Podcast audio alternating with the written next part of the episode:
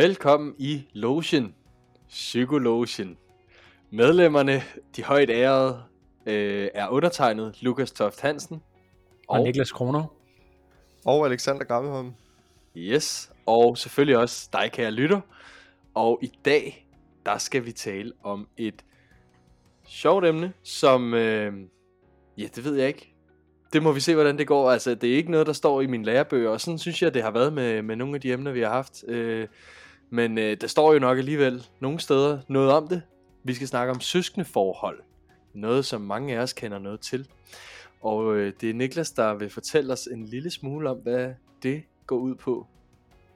Ja, fordi at, øh, ja, det er lidt sjovt. Det er måske ikke, ja, det er søskende forhold, og det er konsekvensen af at have, måske, måske mere konsekvensen af at have en bror eller en søster eller flere, vi skal snakke om i dag. Øhm, og hvordan ligesom, det ligesom kan være med til at forme ens liv på både godt og ondt. Øhm, for der er ikke mange mennesker i Danmark, som vælger at få et barn, og så kun et barn. Mange børn og unge vokser op med mindst en søster eller bror, og derfor er det super relevant undskyld, at øh, vide, hvordan det er at have en søster eller bror, og hvordan det kan påvirke ens allerede eksisterende barn, som forældre for eksempel, men måske også hvis man sidder nu og har, øh, og dig kan der sidder og har en bror og en søster, øh, sidder og tænker, okay, hvad kunne deres indvirkning have været på mit liv? Fordi som det er med mange af de her ting, så tænker man ikke over det, før man faktisk bliver mindet om at tænke over det. Fordi at øh, tingene er der ofte bare. Og så er det først, man ligesom får tydeligt gjort det, at man begynder at tænke over det. Men øh, før vi går i gang, så vil jeg jo traditionen tro bløde hele oplægget lidt op med en historie. Uh. Yes. Og øh, i dag vil jeg fortælle en kort historie. Den er måske kortere end almindeligvis den her, men en kort historie omkring det måske mest berømte søskende par i verdenshistorien. Okay. Og jeg har valgt at kalde historien verdenshistoriens måske første, største og styggeste ulv.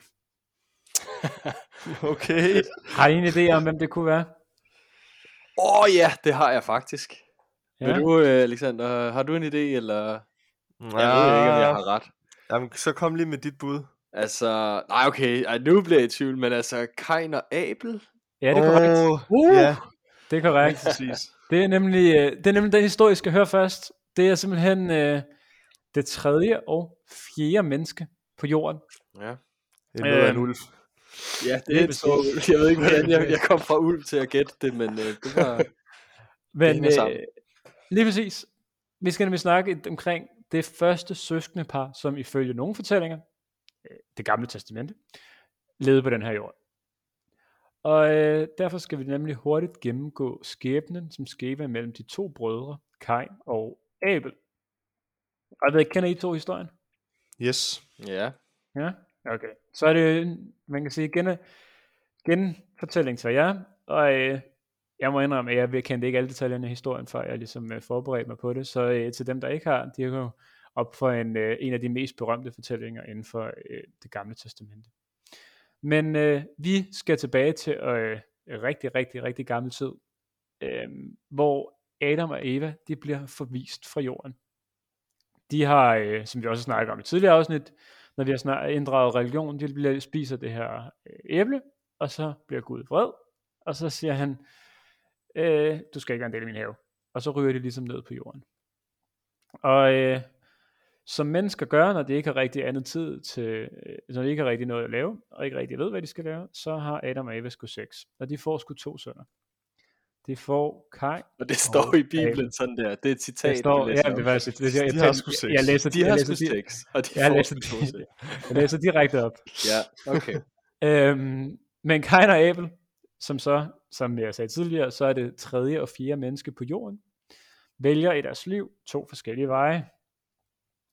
Kain, han vokser op for at blive, til at blive ærdyrker, og det er egentlig bare, at man passer på jorden. Man, øh, man kan sige, sørge for, at øh, æren vokser op af jorden, og en masse andre korn, og at øh, sørge for at pleje jorden på den måde, det ligesom skal gøres.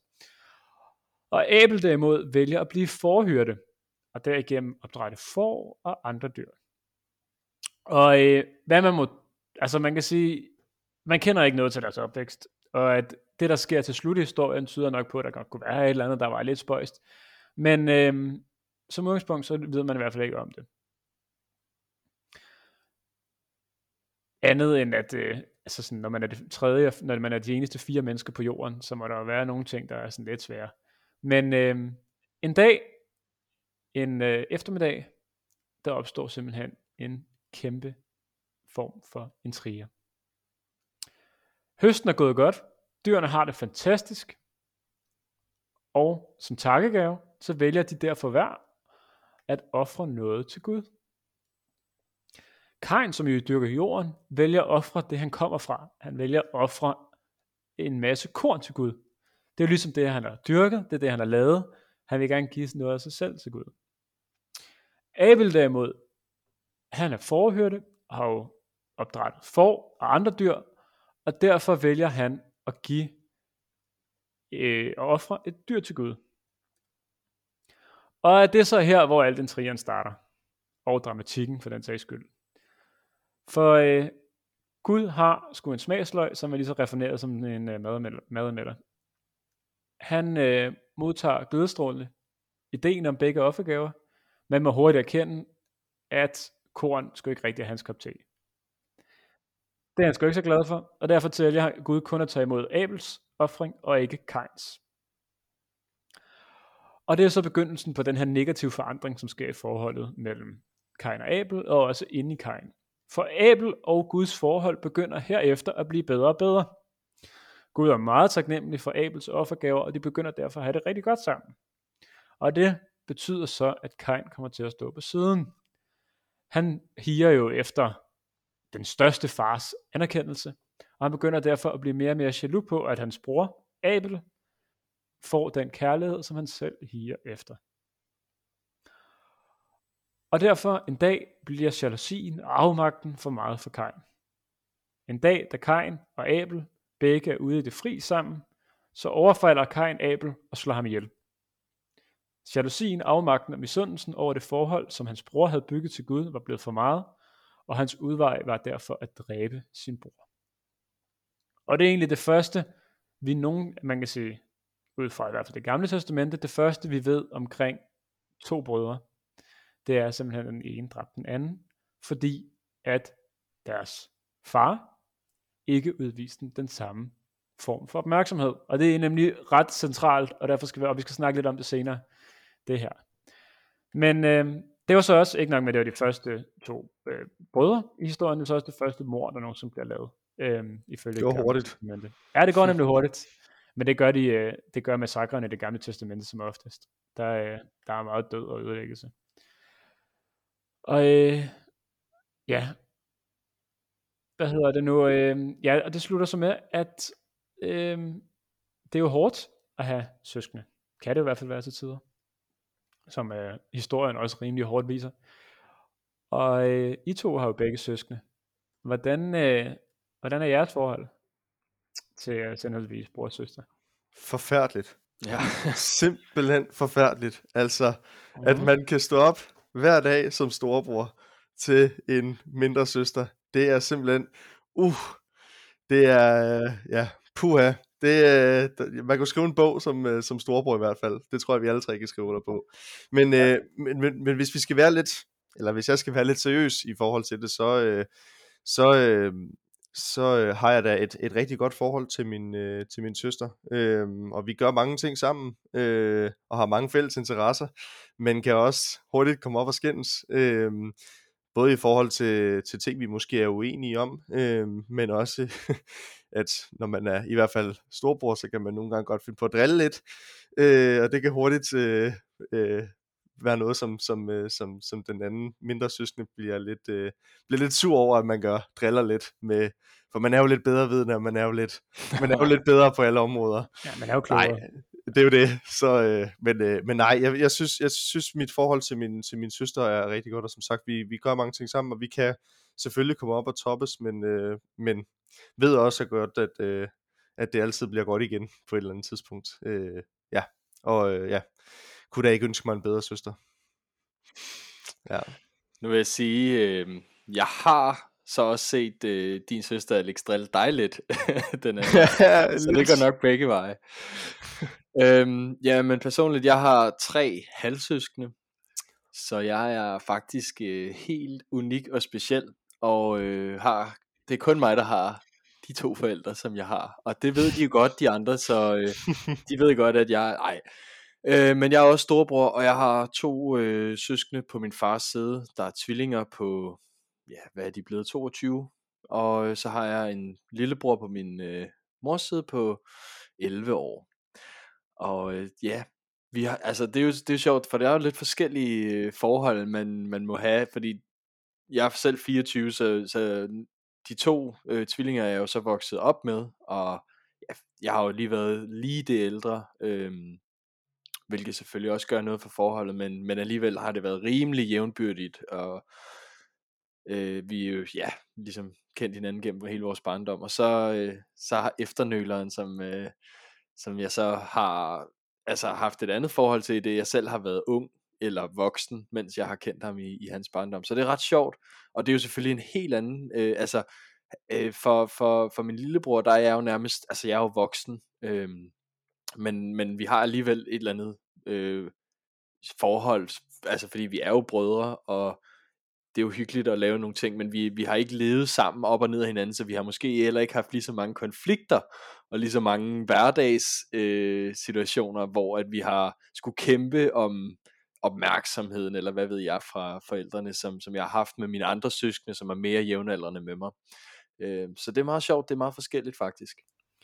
Ja, og det er jo meget sjovt, at de ting, I ligesom nævner, det er gennemgående konflikter, og øh, i hvert fald dig, Lukas, også noget opmærksomhed for forældre. For øh, det er egentlig de to hovedspillere, som vi egentlig i dag bevæger os ned i. Øh, nu har jeg kun lige krasset i overfladen af forskning på søskende, og det er egentlig sjovt, for det er jo, altså, som jeg sagde tidligere, næsten alle i Danmark tager for børn, de får mindst to. Øhm, der er ikke særlig mange ene børn længere. Øhm, men på trods af det, er der ikke lavet ualmindelig meget forskning på det. Det er, øh, det er som om, at det er lidt af et, et emne, der er gået over mange hoveder. Men, øhm, men men med det sagt, så er der lavet forskning på det, og der er lavet god forskning på det. Jeg har taget noget af det med i dag, som øh, jeg ligesom tager, tager med frem, for prøve lidt at belyse og gøre os klogere på, hvad fanden det egentlig betyder at få en søster eller en bror, og øh, hvordan det egentlig kan, man kan sige, enten gå godt eller gå dårligt. For øh, nu bevæger vi lidt ned i teorien. I 2013, der blev lavet en meta-analyse af tre forfattere, som hedder Kirsten Buist, Maja Dekovic og Peter Prinsi. Og øh, jeg går ikke lige ned i, hvad en metaanalyse er nu, men lad mig sige, det skal bare siges, at metaanalysen ligesom er den, det top notch. Det er, øh, altså det, det, det er der, man gerne vil være. Det er førstepladsen på det olympiske podie. Den er, den, det, det er rigtig fint. Der, øh, når der kommer frem på resultater i det, specielt i den her undersøgelse, fordi de har øh, sammenlagt øh, taget 25.000 børn med i den, så er, der, øh, så er det rimelig meget at sige. Og øh, derfor har jeg så også taget artiklen med, fordi at, øh, så har jeg også rigtig meget at sige. Og det er jo en god ting. Øhm, men øh, de undersøgte simpelthen børns og teenagers udvikling, når de havde søskende.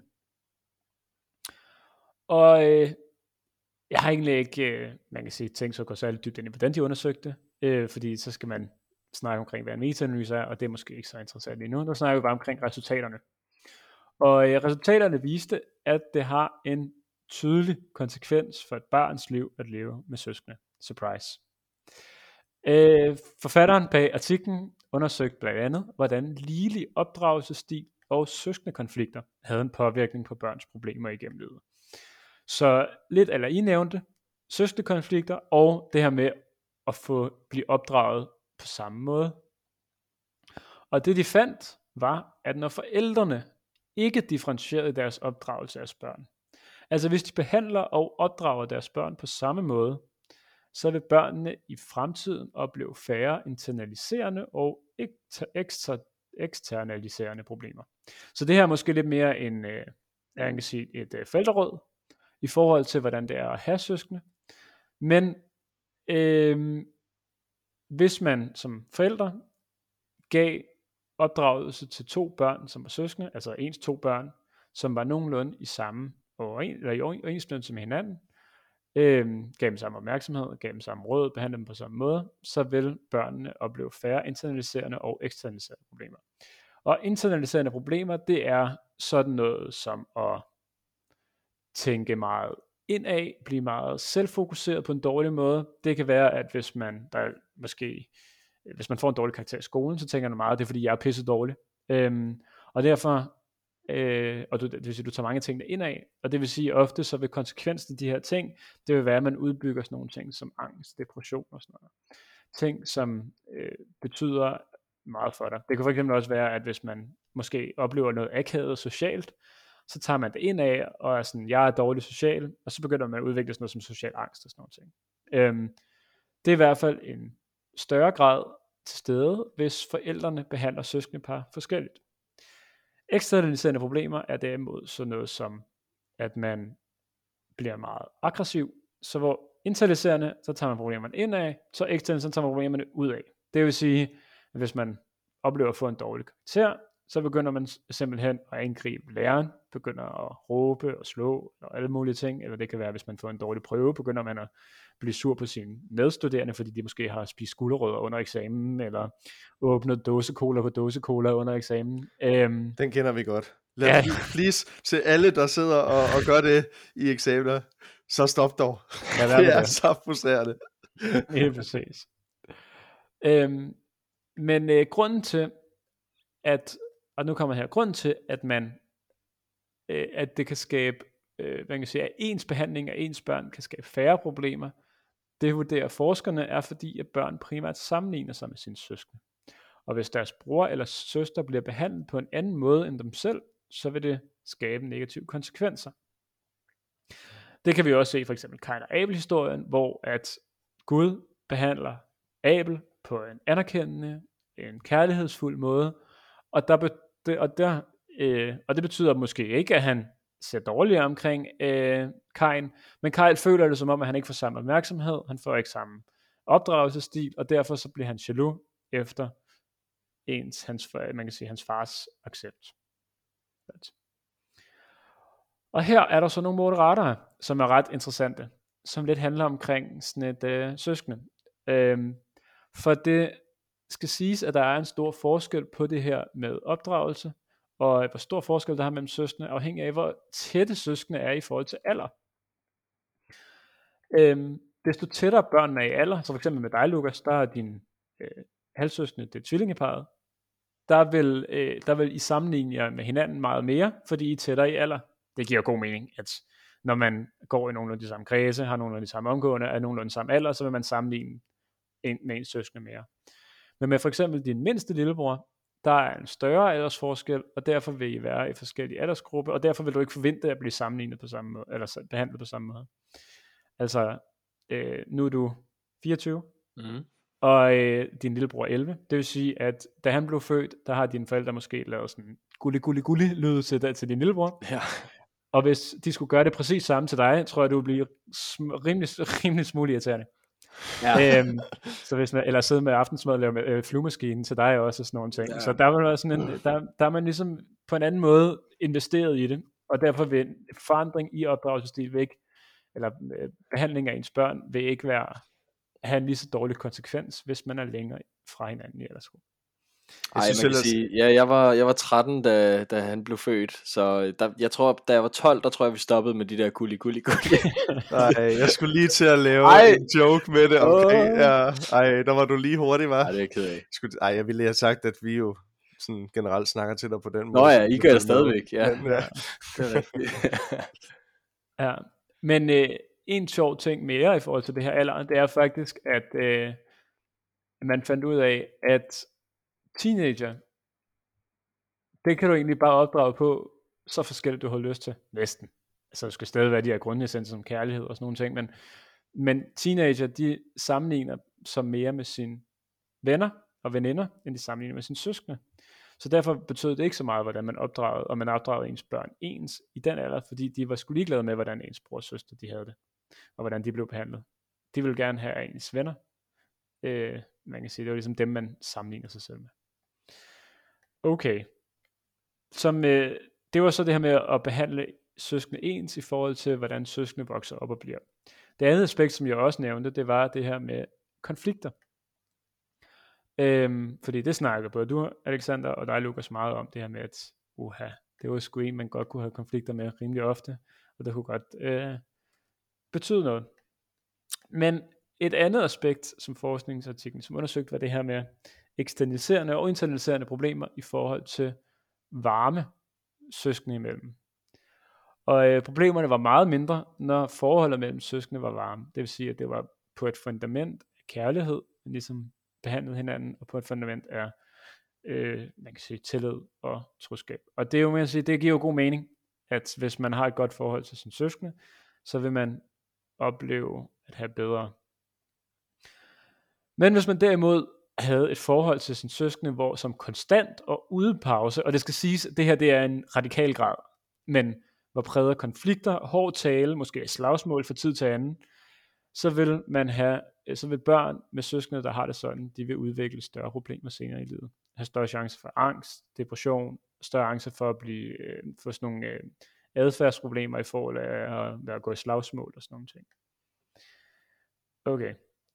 Hvad tænker I omkring det her, og man kan sige, er det noget, I kan genkende til fra jeres eget liv?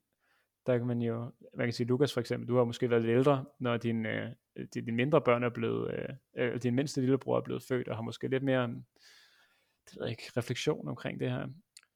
Ja, altså, jeg kan jo godt se, øh, nu min, min søskende på et par år yngre end mig, ikke også? Øh, vi har jo været tre forskellige slags børn.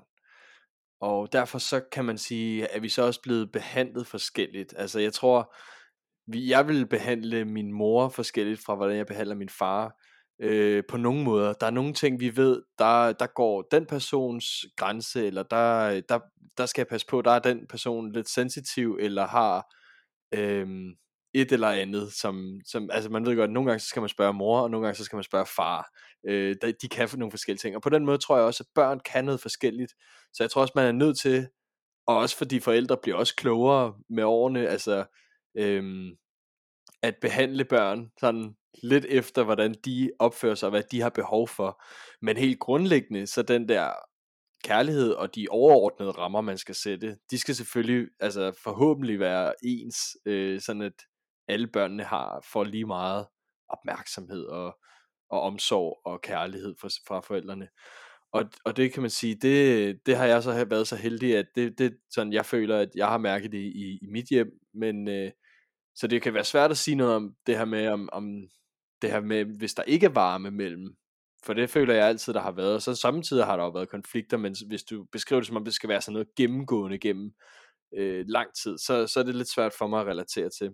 Men, men jeg tror helt klart, at, øh, at der er nogle ting i, i de her, som lyder meget, altså det lyder jo rigtig øh, fornuftigt, det, det som man er kommet frem til. Altså det lyder meget øh, sandsynligt i hvert fald. Ja, helt sikkert. Jeg sad og tænkte lidt på, der er den, den helt klassiske, som man nok øh, har hørt øh, nogle gange. Jeg ved ikke, hvad forskning siger i forhold til det her, øh, men altså det her med, jeg har læst, at, at man siger, at i forhold til forældreopdragelse øh, af børn, så siger man, at de er lidt mere øh, opdragende ved deres førstefødte, hvor efter deres næstefødte, der er de lidt mindre opdragende. Det, det handler simpelthen også bare det her med, at, at den førstefødte, det er jo første gang forældrene, der der skal de ligesom vente sig til at skulle være forældre, hvor når den næste så kommer, jamen så, så har de prøvet det før, og bliver måske også, tager det lidt mere loose i forhold til opdragelsesstile, fordi at, at de, øh, de også tænker, jamen det skal nok gå i forhold til det her. Øhm, og jeg ved ikke, om det måske også spiller noget ind i forhold til det, øh, men, men, øh, men jeg vil da også sige, at, at helt generelt, så, så øh, kan jeg da godt genkende noget af det. Især det der med, med varmeforhold også, synes jeg lyder, altså det er et godt eksempel i forhold til det med, at, at jeg tror, der er tit, jeg også øh, kan skændes med min søster, men det kan være over så mange ting, og det kan være over sådan nogle, altså også bagateller, hvor vi bagefter så siger, jamen, altså det er jo ikke på det plan, hvor vi, øh, altså hvor det, det bryder tilliden, fordi vi har tillid til hinanden og så videre, men, men det kan lige så godt være, at jeg, øh, at jeg bliver sur over, at hun gør noget, fordi at jeg, jeg vil have gjort det på en anden måde, og jeg vil hende det bedste, og så siger jeg, hvorfor fanden gjorde du ikke på den her måde, det er da idiotisk og så måske komme til at lukke noget ud, hvor hun så siger, det er dig, der er en idiot, og bla bla bla. Ja, nu giver jeg næsten et helt eksempel, ikke? men, det, men det er sådan, hvor altså bagefter så taler man om, okay, men jeg vil jo faktisk også bare dig det bedste, og så videre, og så videre. Så, så det der med, det, det, det bygger på et, på et tillidsfuldt fundament, men hvor der stadigvæk kan skabe noget, noget skænderier. Øhm, men hvor jeg godt kan se, at, at slagsmål og skænderier, altså hvis ikke det bliver håndteret i forhold til, altså det her med, hov, hov, vi skal også lige finde ud af, hvorfor I skændes, ikke? Øhm, så, så kan det selvfølgelig udvikle noget i forhold til, til tillid og så videre. Ja, det er faktisk meget sjovt. Der var også en anden artikel, der fandt ud af, at øh, den har så jeg ikke taget med, men det gør vi nu, at øh, hvis man, når man får et andet barn, så vil man i næsten alle tilfælde blive mere disciplinerende over for sit første barn. Mm. Mm. Øhm, og det giver jo god mening på en eller anden måde, at nu får du en eller anden skrigende baby, som skal bruge al din opmærksomhed, og derfor har du ikke samme overskud til at lege rundt med dit første barn, og har ikke samme overskud til, at der skal være lidt kaos i baggrunden. Så bliver du meget sådan, sæt dig ned og spis din aftensmad, nu er mit fokus her. Og der, der var en af konklusionerne, at det godt kunne være øh, problematisk i forhold til tilknytningen hos barnet, at der kom den der skift i relation, at nu blev man mere disciplinær. Øhm, og man kan sige, nu er der jo mange af de her ting, som er, det er ikke, det er måske meget interessant at vide, så man kan være opmærksom på dem, når man på et eller andet tidspunkt selv skal børn, eller har fået børn, at der sker de her skift, fordi at, øh, man kan sige, det giver god logisk mening, at når du mindre overskud, så vil du også være mere øh, strengt strengtalende. Og at når man er mere strengtalende, vil det selvfølgelig være et skift i forhold til, hvis man indtil videre har været mindre disciplinerende. Men ja, men nu har vi snakket meget omkring de her lidt negative ting, øh, hvordan det går galt, og at det kan blive færre internaliserende problemer, færre eksternaliserende problemer. Men overordnet, der fandt artiklen faktisk ud af, at hvis man har en bror og en søster, og man har et varmt forhold til sin bror og søster, så vil man forstå fællesskabets regler bedre, man vil som gennem, øh, udgangspunkt udvikle øh, bedre sociale egenskaber. Øh, deriblandt er ens turtagning øh, sindssygt meget bedre, når man har en søster eller en bror. Det her med, at man ikke altid får lov til forsædet. At øh, shotgun ikke er en, øh, en gylden regel om, at man skal, hvis, øh, hvis man har siddet på forsædet de sidste fire dage ud af fem skoledage, altså bytter man og sådan nogle ting. Øhm, og også noget med afstemning af indre emotioner og eksterne emotioner. Så sådan noget med at blive, øh, det med at være vred, det kan man godt være i, men man kan også hurtigt gå tilbage fra ikke at være vred igen. Øhm, fordi man ofte ligesom kommer i et forhold, hvor man med ens bror eller søster, hvor man oplever de her ting. Godt. Det var så den her artikel. Og øh, jeg tænker, vi går lidt ned i mere med det her konflikter. Fordi det er en ting, I to har nævnt meget, det her med, at man kan øh, om konflikter. Og nu har jeg snakket omkring det her i forhold til den her artikel, om at det kan være meget, øh, man kan sige, grimt øh, konflikter. Og vi snakkede om det sidste uge også, med det her med, at med borderline, om at de var bange for konflikter, for at det kunne skabe dårlige konsekvenser for dit, øh, man kan sige, at det, de kunne miste folk omkring sig. Øhm, for vi nu, er vi, nu er vi godt nok ikke forældre, men jeg har da hørt fra mine egne forældre, som andre før børn med, øh, andre familier med børn, det kan være utroligt drænende, når familier de skændes. Og øh, som sagt, så er det blevet behandlet meget negativt her, og det kan være skadeligt, men konflikter er jo faktisk helt almindelige, som det også fremstår i, øh, i jeres forhold hos jeres søskende. Det er helt almindeligt. Men hvorfor tror I to, at vi til dagligt skændes mere med vores søskende, end med andre mennesker? Og jeg tror I måske, der kommer noget godt ud af de her skænderier, som I har. Uha ja. Altså man kan sige, i bund og grund, så, altså, altså, der er selvfølgelig forskel aldersmæssigt, men man kan sige, man er jo tætte, fordi at man jo deler en masse ting sammen i forhold til samme forældre, øh, arrangementer, man har boet i samme hus, eller bor i samme hus, øh, man har, man har skulle dele så mange ting måske også, øh, og man har simpelthen, altså, der er så mange ting, hvor at, at man hele tiden måske har den anden ind over i forhold til, øh, det, kan, altså det kan være alting i forhold til også at finde en gave til mor og far, eller hvad det nu er.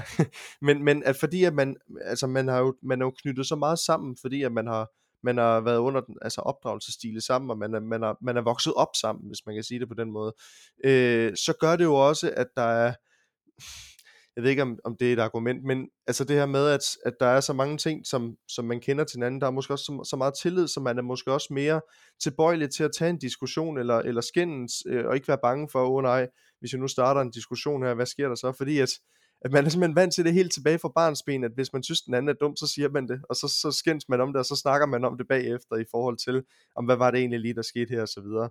Altså så den der med, at man måske er blevet lidt vant til den her med, at, at man tager nogle, der er nogle konflikter engang imellem, og man vil synes, den anden øh, søster eller bror er, er irriterende, men, men det er ligesom noget, det er næsten også bare blevet en vane. Øh, og det, det taler meget godt måske ind i det her, som jeg tror, du nævnte sidste gang, Niklas, i forhold til borderline, det her med, at, at, at konflikter jo faktisk er en god ting for os i forhold til, at det er to forskellige synspunkter, og det her med, det er måske også med til at danne os i forhold til at se øh, konflikter fra, fra forskellige, øh, eller altså, øh, se, se øh, et, øh, ting fra forskellige synspunkter.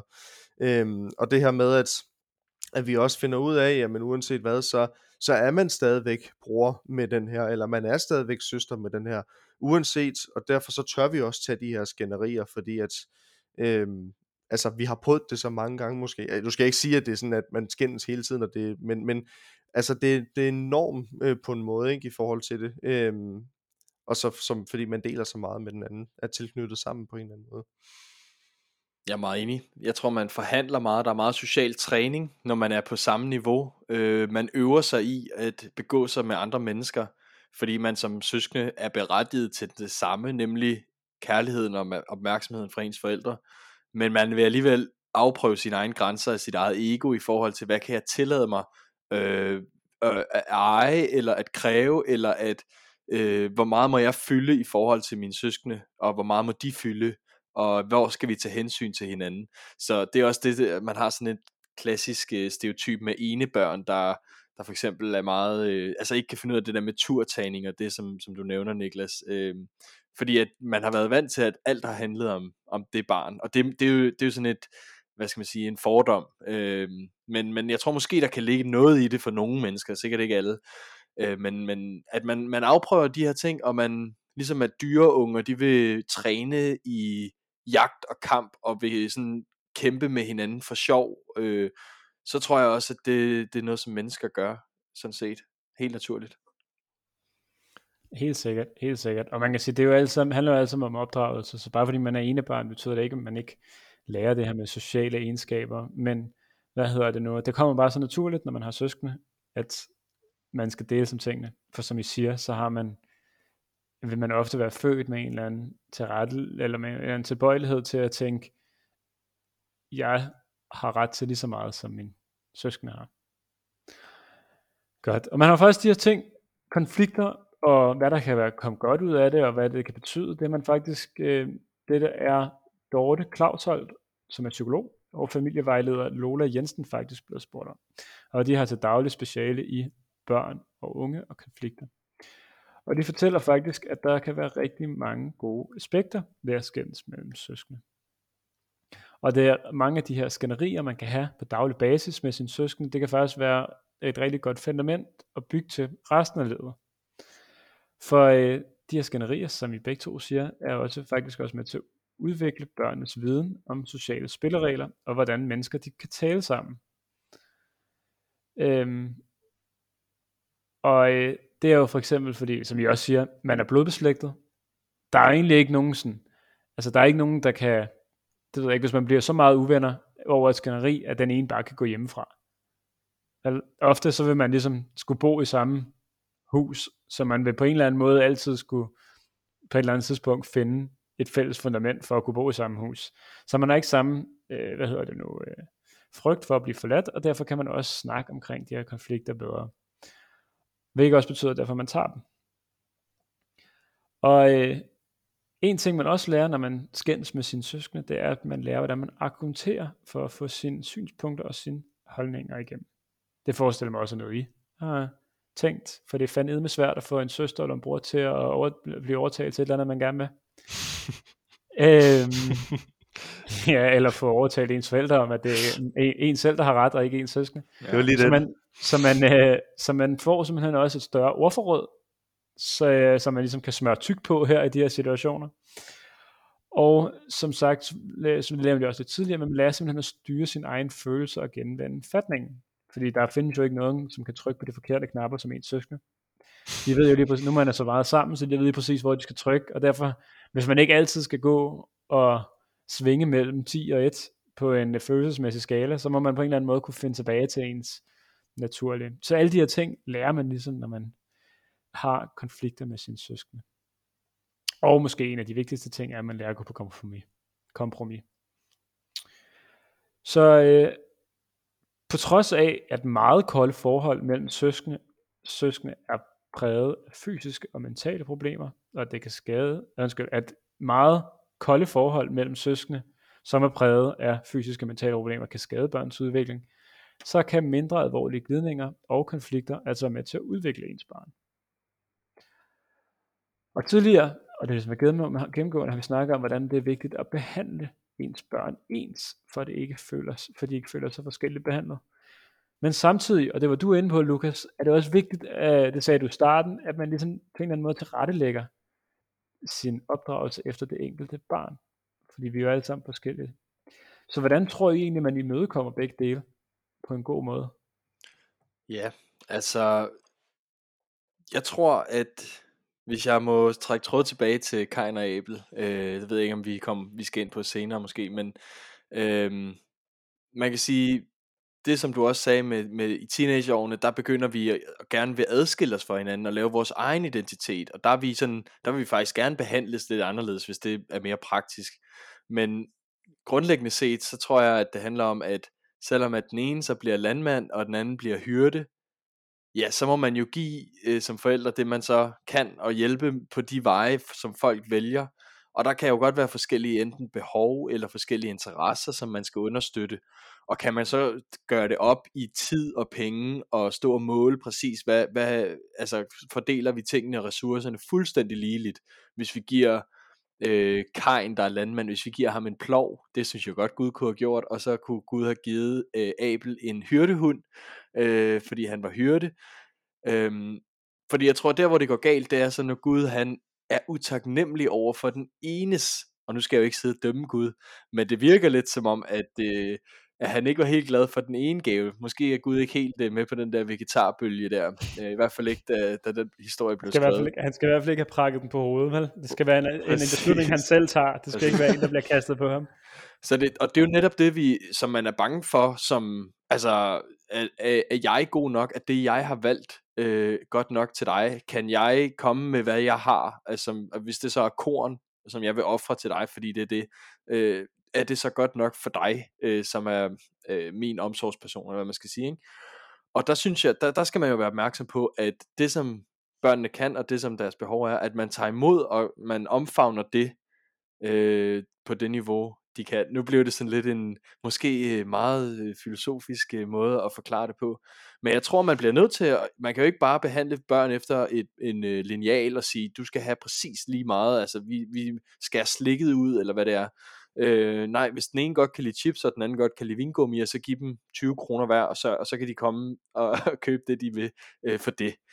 Øhm, ja. Så jeg tror, der det, er findes... det, det er måske også det, der er pointen, at man ikke giver den ene 30 kroner, og den anden 15 kroner. Lige præcis. Men at man lader dem ligesom udvikle sig, som de nu har lyst til, men på den anden, men man giver dem, man kan sige, de overordnede ting. Lige ens. præcis. Og det handler i sidste ende om kærlighed og opmærksomhed, og accept af at være, hvem de er. Ja, og ja, lige præcis. Altså, I forlængelse af det, som, som Lukas siger, at, at der er nogle ting, som jeg tror også, at det er jo også det, der er eksemplet med Kain og Abel i forhold til, at, at Kain føler så ikke, at, at han får nok opmærksomhed, eller måske er elsket lige så meget af Gud som, som Abel, og det er jo ligesom den, som måske er den vigtigste også som forældre, at, at, at kommunikere klart til, at vise øh, altså ens børn, at man uanset hvordan man hvilke veje de går, og de kan være forskellige, og der er nogle ting, hvor man opdrager forskellige, men så elsker man øh, hvert barn lige højt, øh, og, og, og altså på den måde giver, giver lige meget opmærksomhed i forhold til, at, at man ikke føler som, som søskende, at den anden søskende er, er mere elsket end, end en selv. Og så er der altså en ting, jeg har ville spørge øh, om under hele podcastoplægget, og det er i forhold til øh, historien, fordi at det er lidt sjovt, det er jo det der med, når man hører historier fra forskellige, øh, så, så, så hører man dem også nogle gange på lidt forskellige måder.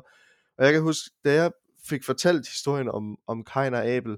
I øvrigt lidt sjovt, der kunne blive fire mennesker bagefter, for de er jo to drenge, så hvordan har Ja. Ja, ja. Hvordan er Der er resten noget logistisk der, der ikke hænger helt sammen. Øhm, men, men i forhold til det her med, nu sagde du, Niklas, at det var, altså, han, han slog, øh, Øh, at Kain slog Abel ihjel, altså bevidst, ikke også, i forhold til, at han var selvfølgelig jaloux, men han gjorde det bevidst, fordi at, at det var ligesom, øh, altså, den måde, han ligesom kunne, øh, ja, altså få, få opmærksomhed på, eller, øh, altså, det, det, hvor jeg vil hen med det, det er, at det, den måde, jeg har hørt det på, det var, at han, han var jaloux, og så, øh, så tager, og der kan jo selvfølgelig være forskellige måder at sige det på, men at så Kain går hen til Abel, og så rusker ham, øh, eller jeg tror bare, han skubber ham og siger, du skal altid være den bedste, og så skubber han ham, og så falder øh, Abel ned, og så lander han øh, med hovedet på en sten og forbløder, og bla bla bla, og sådan meget dramatisk og, og ond. Så det var faktisk ubevidst, at han slog ihjel, men det var stadigvæk i vrede og impulsivitet og, og, og jalousi. Men jeg ved ikke om du, altså du har jo læst historien. Du har læst børneudgaven.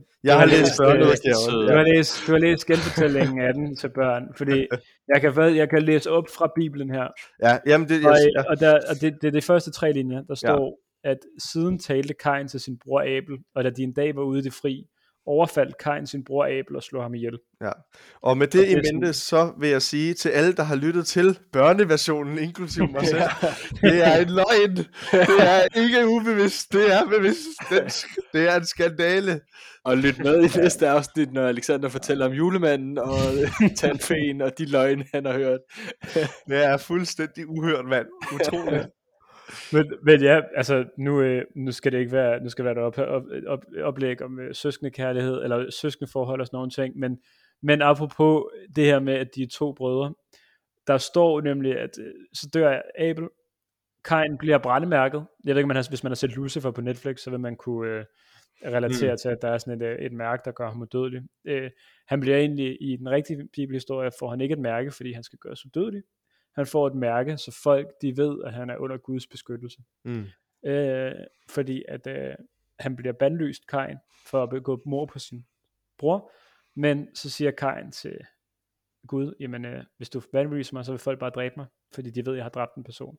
Mm. Og så bliver han så brændemærket, så folk ved, at han ikke skal dræbes. Men han går nemlig ud, Kain. Han går ud og får en kone. Okay. Og øh, det er jo så dem, der ligesom er for, for man kan sige, Adam og Eva er jo forfædrene. Mm. Mm. Men øh, Kain, Kain og han- hans kone er jo så den, den anden for, øh, man kan sige, den næste generation. Mm. Men der er nemlig, der står uret i Bibelen, at de får de to sønner, og Adam og Eva er de første mennesker. Og alligevel så står der bagefter, at han går ud og får en kone. Ja, Så der er en eller anden kronologisk øh, mismatch et eller andet sted. Ja, der, der skal nok være en forklaring et eller andet sted fra os øh, i, i, i den samme, altså i, i den, øh, ja, men, men det, der er et eller andet med kronologien, der, der øh, ikke lige giver, giver helt mening. Men spændende, ja. Det var bare for at sige, at der, der findes ja, forskellige fortællinger, det er lidt interessant. Helt sikkert, helt sikkert. Og vi har også snakket lidt om en religion, at grunden til, at de her tekster, de overlever så lang tid, er jo fordi, de taler til et eller andet dybere i os mm. ofte. Og der kan man sige, der er pointen med, at man skal behandle sine børn ens, for at de ikke ender med at have et forhold baseret på jalousi og afmagt og misundelse, Mm. er jo i hvert fald en, et argument, der er stående, og ligesom også dækkende i de kæmpe 25.000 øh, børn meter, metaanalyse, som er i dag, at øh, man kan sige, at man, man, man giver de overordnede retningslinjer til sine børn som værende ens. Men det var egentlig alt det, jeg havde med i, i dag. Opsummeret, der er øh, søskendeforhold præget af mange ting. To af de ting, der er gennemgående, det er konflikter. Konflikter i almindelig grad kan være rigtig godt. Det kan skabe social udvikling, det kan skabe, øh, man kan sige, øh, man står mere fast på sine øh, argumenter, øh, det kan skabe kompromiser, og øh, det at have varme forhold til sin søskende kan skabe generelt sociale egenskaber og alt muligt andet, øh, emotionel forståelse. Og som forældre er det vigtigt, at man behandler sine børn på de overordnede plan på den ene måde. At man ikke giver det ene barn 30 kroner til chips, og det andet 15 kroner til slik. Godt. Og hvem Men, gider også øh, have slik? Det er sgu da chips, man skal have. Nej, det er løgn.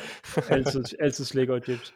Nå, men, nå. øh, men det er måske ikke en diskussion, vi skal have her. Yes. Jamen, øh, med, øh, med ellers de ord og de råd fra øh, Mester Noiglas, så, øh, så øh, lakker vi mod afslutningen, og øh, tak for et meget spændende oplægning. Jeg synes, øh, det var, det var virkelig spændende at, øh, at snakke omkring noget, både forskningsmæssigt og teorimæssigt, hvad søskende forhold, hvad det kan betyde i forhold til både på godt og ondt, øh, og også i forhold til, hvordan vi selv øh, oplever det i forhold til, som sagt, som jeg, vi også sagde i starten, jo alle tre selv er ikke bare brødre, men storbrødre, øh, så vi kan også internt relatere lidt til det, og joker nogle gange lidt med det i forhold til det at være storebror, kan være lidt hårdt.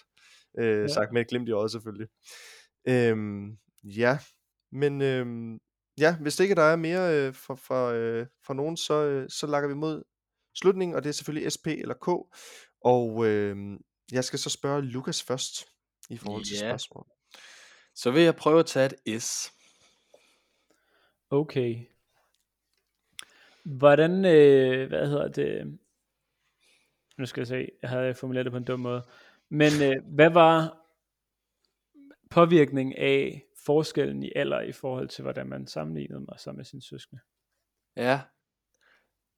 Påvirkningen af hvad? Af hvordan man sammenligner hinanden? Hvad var forskellen i hvad? Forskellen, hvad var forskellen i, hvordan man, man kan sige, sammenligne med, med, med sine søskende, afhængig af hvilken alder man havde? Ja, Øh, ja, det er forskellen, at det er afhængigt af alder. Altså, jo, jo tættere man er på hinanden, aldersmæssigt, eller hvad? Okay. Så sammenligner ja, man det giver, det, det giver god mening. Det er fordi oprindeligt så havde jeg lavet et andet spørgsmål. Men, men ah. den, den fact, jeg havde taget med som S, Nå. den har jeg, gennem, den har jeg ikke noget at gennemgå. Nå, den har jeg glemt at gennemgå. Ah. Så øh, jeg skulle finde på en på stående Men det er jo pissegodt svar. Du rammer lige, når du er lige, der er simpelthen en million kroner ved det, det spørgsmål. Hold da op. Ej, jeg er glad. Det var Hvorfor? Lige, hvad, hvad, hvad sker der ja. på det? Det har jeg ikke hørt noget om, så ville jeg da gerne have haft S. Ja. det er ikke. Nogle, gange, nogle gange, så skal man lige have det, altså det første spørgsmål, ligesom til en eksamen, det skal altså være lige sådan selvtillidsskabende. Ja. Hmm. Ikke? Og, det var godt. Du, du ved jo, at man, Lukas niveau er jo normalt ja, ja. end os andre. Ja, det, det, kan, ja. jeg har stadig ikke forstået spørgsmålet, men øh, jeg, jeg ramte jackpotten, så det var jo meget heldigt. det var det vigtigste. Fedt. Jamen, øh, hvis det har godtaget det øh, svar, så øh, går vi videre til øh, mig. Og øh, jeg tror, at jeg tager et K den her gang. Uha. Okay. Argumenterer for, at det er bedre at være enebarn. Ja, åh, hvor skal jeg starte, mand? Ja.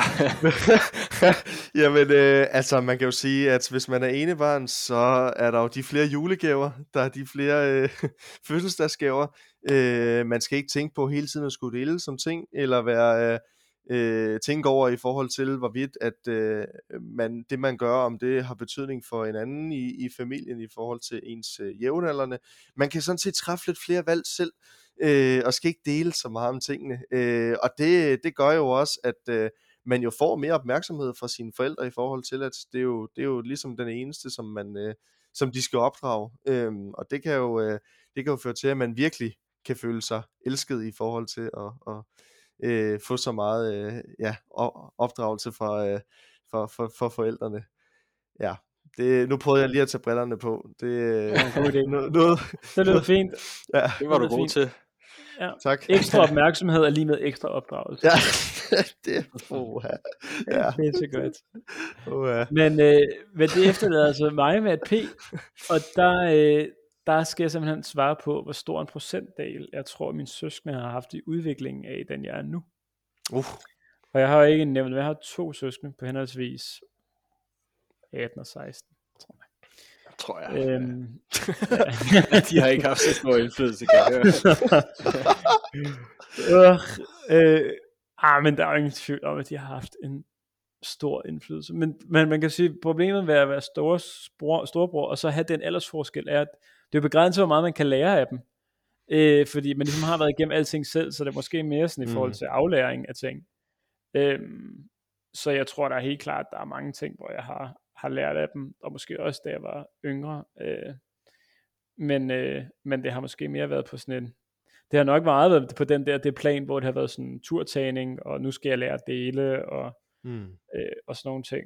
Øh, ja, så det tror jeg primært er der, der, øh, der den ligger.